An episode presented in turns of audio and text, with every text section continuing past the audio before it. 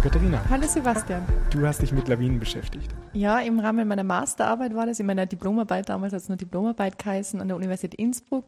Das ist jetzt schon ein paar Jahre her. Und das war ein schönes Projekt damals. Das hat mir viel Spaß bereitet. Das war in der Kooperation mit dem ähm, Herrn Martin Mergili. Und der ist eben an mir herangetreten und sagt, er möchte ein Projekt machen für die numerische Simulation von Lawinen.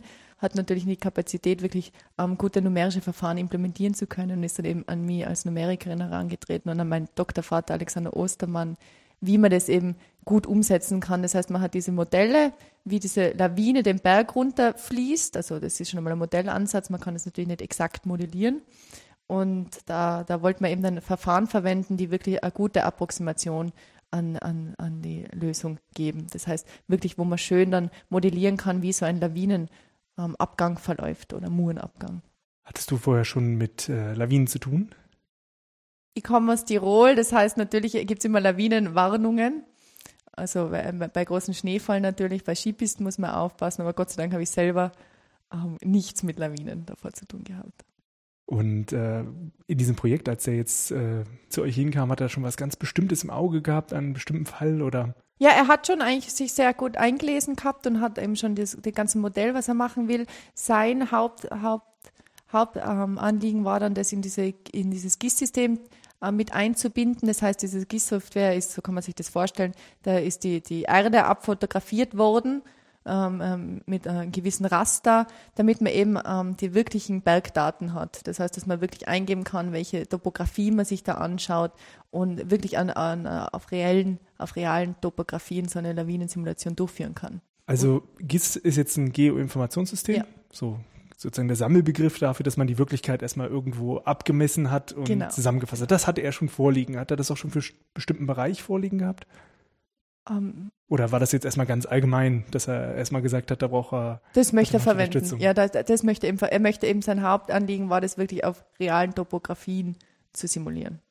Und jetzt hast du gerade gesagt, du ähm, hast dich da befasst mit Lawinen und Murenabgängen. Ja. Muren das kennt ist, vielleicht nicht jeder. Das ist, wenn, wenn, also gerade wenn, wenn, wenn stark regnet, das ist ein Schlammabgang, so kann man sich das vorstellen. Wie ein Erdrutsch, aber mehr schlammig. Also wenn es einfach nicht geschneit hat. Ja. Oder weniger Schnee. Ja, aber dafür Regen. Ja. Also. Genau, mit der Topografie ist dann gemeint, er hat dort einfach ein, ein Modell vom Gelände.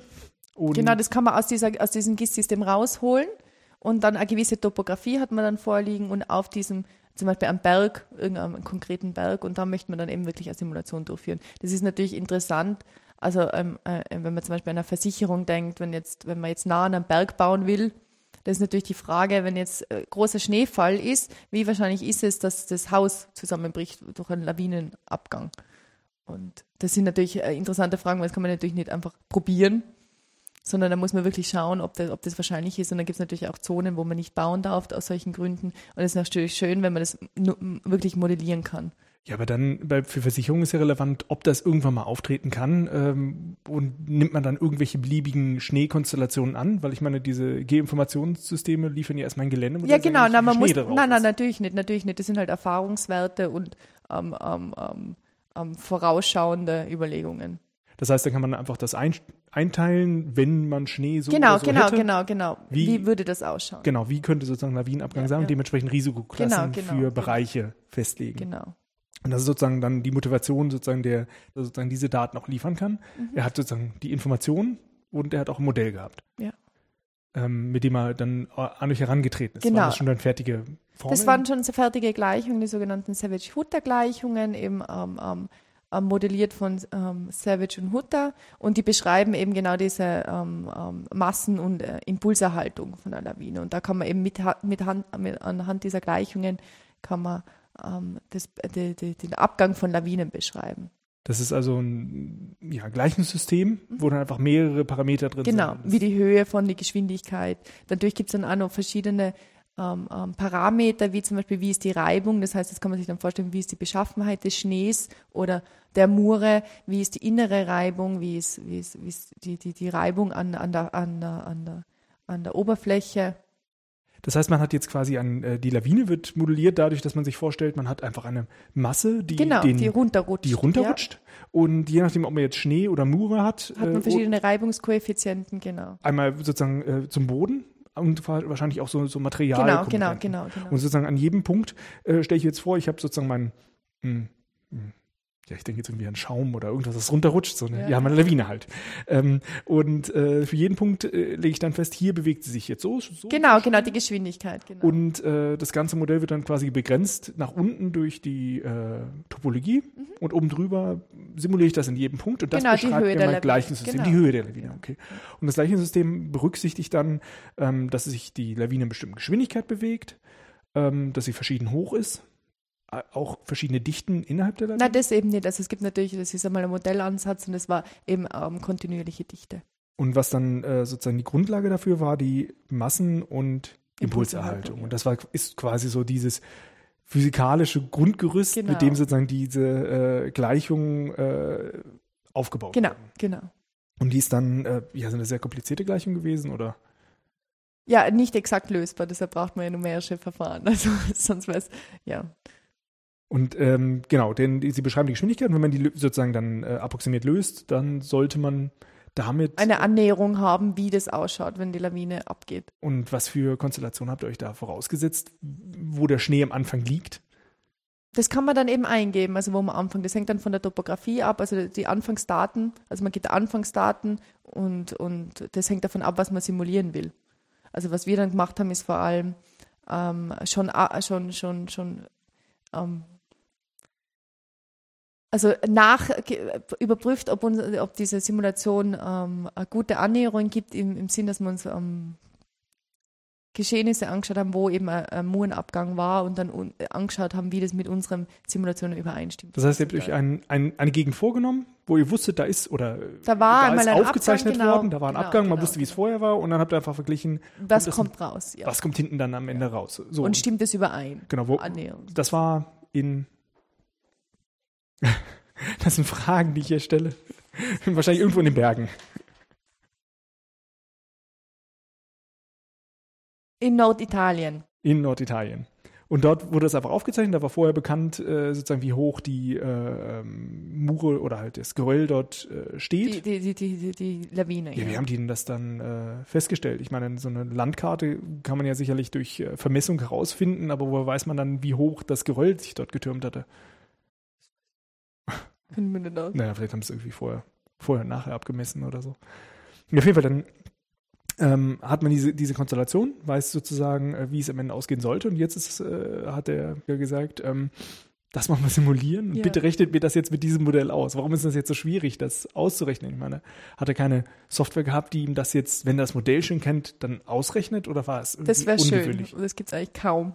Also, das heißt, er hat ein physikalisches, er hat ein schon numerisches Modell, also so Nein, das war Differentialgleichungssystem, aber da braucht man ja ein numerisches Verfahren, um die Lösung approximieren zu ah, können. Ah, und zu dem Zeitpunkt hat er noch kein Paket gehabt, was ihm Nein. sozusagen das dann ausrechnet. Genau, genau. Und äh, ja, wie, wie seid ihr da vorgegangen, das dann zu ja, auszurechnen, numerisch zu berechnen? Wir haben mal geschaut, was es so in der Standardliteratur dafür gibt. Und dann haben wir ein Verfahren gefunden, was, was äh, sich als sehr gut herausgestellt hat. Und das haben wir das dann verwendet, um die Simulationen durchzuführen. Mhm. Und ähm, wie, wie viele Simulationen habt ihr da gemacht? Zig. Sehr viele, also vor allem zum Testen natürlich. Also am Anfang des Wortes, das findet meine Mama immer die lustigste Geschichte. Da habe ich, da ich eine Konstante falsch gewählt. Ähm, und zwar war die Erdbeschleunigung, hat sozusagen nach oben gezeigt, dann ist die Lawine mal raufgewandert. Und das war natürlich dann unrealistisch.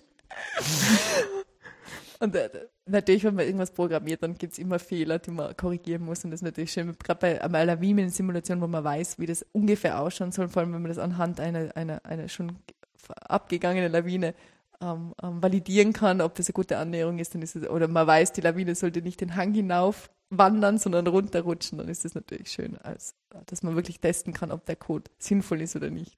Ja, hat ja den Vorteil, dass er halt schon mal dann sehr guten, äh, sehr gute Vorstellung hat, wie es halt äh, ablaufen sollte. Ja, ja das heißt, ähm, äh, auf dem Weg dahin hast du viele Simulationen machen müssen oder habt ihr natürlich viele mhm. Simulationen mhm. gemacht. Ähm, und äh, nur sozusagen diesen Vergleich mit der Wirklichkeit, habt ihr den mit, mit, mit nur ganz wenigen Konstellationen getestet oder wie viele Versionen hattet ihr denn da zum Vergleich? Wie meinst du das? Also ihr habt wie das viele jetzt, Daten? Ja, ja ihr, habt, ihr habt damit Events, Wirklichkeit verglichen. Ja, also vor allem mit diesem Norditalien haben wir Mhm. das verglichen. Mit dieser, Da gab es jetzt eine, eine, Genau. ein Beispiel. aber am Anfang haben wir sehr viele Tests gemacht, ähm, wie der Reibungskoeffizient zum Beispiel das Ergebnis beeinflusst. mhm. Und ja, was habt ihr da alles variiert? Also einmal den oder Reibungskoeffizient. den Reibungskoeffizienten, den inneren, den äußeren, eben umso, umso, umso weniger das reibt, umso schneller geht die Lawine natürlich Mhm. ab. Das heißt, ihr habt quasi sozusagen die Sensitivität der Genau. Lösung ähm, von den Parametern auf die eigentliche Ergebnisse, also äh, die Sensitivität der Lösung auf diesen Parameter Genau, bestimmt. genau. Um dann halt zu gucken, mit welchen Parametern kommt man dann besonders gut ran. Ich Ja. meine, hatte der Geophysiker nicht vorher schon eine Vorstellung, wie die Parameter Doch schon, aber trotzdem, da gibt es natürlich eine Variation und, äh, und, und da ist es natürlich, braucht man Test 3, um wirklich zu sehen, was ist jetzt der, der zielführende Koeffizient. Was heißt, weil das Material einfach gar nicht so ähm, homogen ist? Ihr nehmt Na, vor allem ist es ja, äh, ja, wir nehmen an, das ist homogen, aber das ist Mhm. es nicht. Also das ist natürlich nur eine Limitation. Also gerade bei, bei, beim Geröll kann ich mir sehr gut Ja, vorstellen. ja, Schnee ja. ist vielleicht schon ein bisschen homogener, aber trotzdem hat er wahrscheinlich unterschiedliche Ja, Dichten. dichten, ja, ja, ja, ja. Und ähm, dann äh, habt ihr das sowohl sozusagen dieses, äh, die, die, ähm, den Reibungswiderstand zum Boden, aber auch sozusagen innen drin, wie es sich verhält, Genau. da, da dann variiert. Und äh, seid ihr da auf besonders gute Werte gekommen, die dann äh, gute Ergebnisse geliefert haben? Na, wir oder? haben also durch, durch diese Parameterstudie eine wirklich gute Approximationen dieses ähm, Lawine in, in Norditalien finden können. Also Mhm, sind wir sehr mhm. zufrieden damit. Und die Werte stimmten halt auch etwa mit dem überein, was der darunter vorgestellt Ja, hat, oder ja, gab es da ja. jetzt irgendwie eine Überraschung? Na, Gott sei Dank nicht. ne. Ich meine, läuft, ähm, ich kann mir aber auch vorstellen, dass sozusagen so eine Lawine ja nicht immer genau den gleichen Weg nimmt. Ähm, Nein, das hängt halt von der Topografie ab, oder? Mhm. Also, ja, aber auch bei der gleichen Topografie kannst ja sozusagen. nein, das hängt natürlich von, von, von der Homogenität ab, Mhm. von der Höhe der Lawine, also von, von vielen Faktoren. Aber man kann natürlich bei jeder Modellbildung hat man, muss man irgendwas vernachlässigen oder Mhm, was mhm. vereinfachen. Also wir haben zum Beispiel auch nur ähm, ähm, ähm, ähm, Modelle beschrieben oder ähm, Topografien verwendet, wo, wo die, die, die, die Hauptrichtung hinunter ist, also wo, wo, wo, wo die, die Topografie, wie sagt man, wo keine Krümmung ähm, horizontal ist. Also das heißt, wo es eindeutig Ja. sozusagen Genau. ablaufen kann Genau. und dass man weiß, da, da gibt's, weil ich meine, das ist ja gerade so ein interessanter Fall, wo gerade Parameter wichtig werden, wenn es Ja, so, ja, so, ja, so einen ja. Ja, Aufteilungspunkt ja, ja. gibt Na, na, so, das war und man so auf einer Messerscheide Ja, ja, nein, nein, sitzt, nein, äh, nein, sozusagen. nein, äh, Na, natürlich wäre es schön, das, das ist vorzuführen, aber ähm, ähm, da, da, das, so weit sind wir noch nicht gekommen, leider. Und ähm, genau, mit diesen Parametern, das sind sozusagen diese physikalischen Parameter, mit denen ihr da experimentiert habt. Ähm, äh, sicherlich hat die Numerik ja noch ein bisschen äh, spannende Themen gehabt. Ich meine, du kannst ja auch äh, beliebig genau rechnen. Habt ihr irgendwie auf einem sehr großen Rechner gerechnet? Oder? Na, eigentlich am Laptop, das hat Auf dem Laptop sogar. ja, ja. Und habt ihr da mit verschiedenen Genauigkeiten gerechnet? Ja. Also äh, natürlich mit der, mit, je nachdem, wie, wie du die, die Ortsdiskretisierung aufwählst. Das heißt, wie, du musst immer Gitter drauflegen auf die Topografie, damit du ähm, eine Approximation im Ort an die Lösung kriegst. Und natürlich auch in der Zeit. Mhm. Ja, und ähm, hat sich das besonders ausgewirkt jetzt beim der Betrachtung des Problems? Naja, zu große, zu große ähm, Ortsdiskretisierung darf man natürlich nicht verwenden, weil sonst hat man keine gute ähm, Annäherung an die Lösung mehr im Ort. Und äh, d- der ideale Wert war das jetzt irgendwie so ein, so ein, dass man jetzt dem Geophysiker mitgeben kann, okay, wenn du diese Genauigkeit nimmst, dann. Na, was passt du das, halt immer hast, ist bei so, bei, so, bei so Wellenentwicklungen oder bei, bei, bei, bei, bei äh, und, und expliziten Verfahren brauchst du immer die sogenannte CFL-Bedingung, die beschreibt, wie, wie schnell du numerisch, also wie, wie schnell du ähm, über eine dieser Diskretisierungszelle wandern darfst. Mhm. Also da hast dann Delta T über Delta X Quadrat muss kleiner, also konstante sein. Wenn du Delta T in der Zeit diskretisierst und Delta X im Also wenn ich ähm, ähm, äh, sage, ich bewege mich jetzt immer um eine Sekunde vorwärts, Mhm. dann muss Delta T muss kleiner. Na, da muss Delta X darf nicht zu klein gewählt werden. Das Delta T, Delta X Quadrat ist kleiner als C. Also ich gehe normalerweise vor, dass ich mir mein Delta X wähle. Genau, und dann muss die, muss die, musst du die, die Zeitschrittweite klein genug wählen. Ah, Das heißt sozusagen, das Problem wird immer äh, sozusagen äh, für einen bestimmten Zeitpunkt gelöst. Mhm. Und jetzt, ähm, wenn ich das besonders fein machen will, ich sage also, ich will das jetzt auf ein paar Zentimeter genau ausrechnen, dann definiere ich mir dann, wie schnell ich in der Zeit vorwärts gehe. Genau, genau. Und genau. wenn ich halt jetzt sage, ich, ich mache es halb, äh, also äh, die, die Breite äh, eines Kästchens halb so breit, also jetzt mal so in XY-Auflösung, dann muss ich viermal so viele Schritte machen Genau, in der um, Zeit, um die um Annäherung zu genauso weit vorwärts zu Ja, kommen. Ja, Also es wird schnell sehr, sehr äh, teuer, wenn ich sehr fein rechne. Genau, genau. Bei dem speziellen Verfahren, was Ja. ihr da benutzt habt. Ja. Und ähm, ja, dementsprechend äh, wart ihr jetzt beschränkt einfach dadurch, was der Laptop halt dort schaffen konnte, oder? Aber es war ein guter Laptop. Aber es war dann auch gut genug für den, äh, sozusagen für die, für die Ergebnisse. Ja, das war jetzt einmal, nein, das war, das war nur ein erster Ansatz in die mhm, Richtung. Also natürlich wäre es toll, dann noch viel mehr zu machen und genau ins Detail zu gehen, andere Topografiemöglichkeiten zu berücksichtigen, dann verschiedene Dichte vom Schnee. Das ist natürlich, gibt es viele, ähm, gäbe es viele offene Probleme und und Möglichkeiten, es wirklich sinnvoll fortzusetzen. Nee, der Start ist natürlich, äh, ihr seid ja von den, von den Daten von dem Geoinformationssystem ausgegangen. Das heißt, eigentlich könnte man das auch an einer anderen Stelle starten. Sagen, ich nehme jetzt eine andere äh, Topografie mhm. und äh, sozusagen mit der Anleitung oder mit der Software, die ihr entwickelt habt, sozusagen, äh, wo die mathematischen genau. Das genau. mathematische Modell drinsteckt, könnten wir jetzt einen anderen Lawinenabgang. Genau, sicher, sicher, sicher, sicher. Genau. Das und war die Idee. Ja, ja. Und ähm, die äh, sozusagen diese Überprüfung, dass es halt äh, dann mit dem, äh, was ihr dann gesehen habt, äh, übereinstimmt. Also da hat er, äh, hattet ihr, habt ihr dann die Fotos verglichen nach einer bestimmten Zeit oder habt ihr die Zeit verglichen oder? Na, die Fotos. Die, die Fotos. Fotos. ja. Also die Aufnahmen damals, also diese ähm, ähm, Aufnahmen von diesem Lawinenabgang und die, die numerischen Bild, also die, das numerische Simulation im ähm, grafisch dargestellt. Mhm. Und äh, ja, ist natürlich wunderbar, wenn der Laptop da schon die Genauigkeit liefert, die man sich da drunter vorstellt. Ja, vielen, vielen Dank. Und, Danke äh, dir, Sebastian. Gibt bestimmt noch mal andere Themen, wo wir uns auch noch mal ganz unterhalten können. Ja. Gut.